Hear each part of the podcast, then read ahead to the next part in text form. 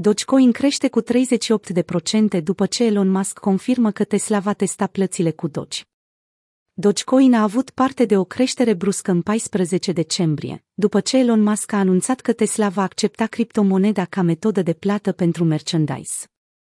Datele colectate de TradingView și FTX arată că paritatea Doge USD a crescut cu 38% în urma anunțului făcut de Musk, devenind singurul activ digital major care are o sesiune profitabilă.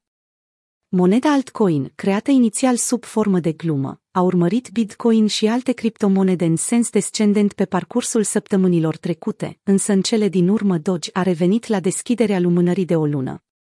Mișcarea a apărut pe grafic la doar câteva momente după ce Elon Musk, cel mai bogat om din lume și CEO-ul Tesla, a anunțat pe Twitter printr-un mesaj faptul că producătorul de mașini electrice ar putea să accepte în curând Doge ca metodă de plată pentru mărfurile pe care le vinde. Tesla va face câteva accesorii care pot fi cumpărate cu Doge, ca să vedem cum merge treaba, a spus miliardarul. Astfel, Tesla adoptă ciudata poziție de a accepta doar Dogecoin dintre toate activele digitale. M-a scris că să irite comunitatea susținătorilor de Bitcoin, în particular, având în vedere și faptul că în trecut miliardarul a acceptat BTC ca metodă de plată pentru vehiculele electrice vândute, însă în cele din urmă decizia a fost anulată din cauza îngrijorărilor cu privire la mediu. După ce ieri a fost declarat persoana anului de Time Magazine, Musk a declarat că Dogecoin este mai potrivit pentru tranzacții decât Bitcoin. Flow-ul total de tranzacții pe care îl poți face cu Dogecoin, precum numărul de tranzacții într-o zi, are un potențial mult mai mare decât Bitcoin, a spus Musk.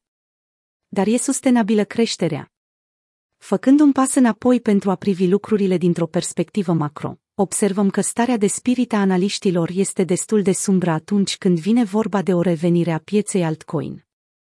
Având în vedere că Bitcoin își menține dominanța de 40%, în timp ce nu reușește să depășească dificultatea impusă de ultimul downtrend, speranțele care circulă pe piață nu sunt chiar atât de mari, cel puțin nu anul acesta.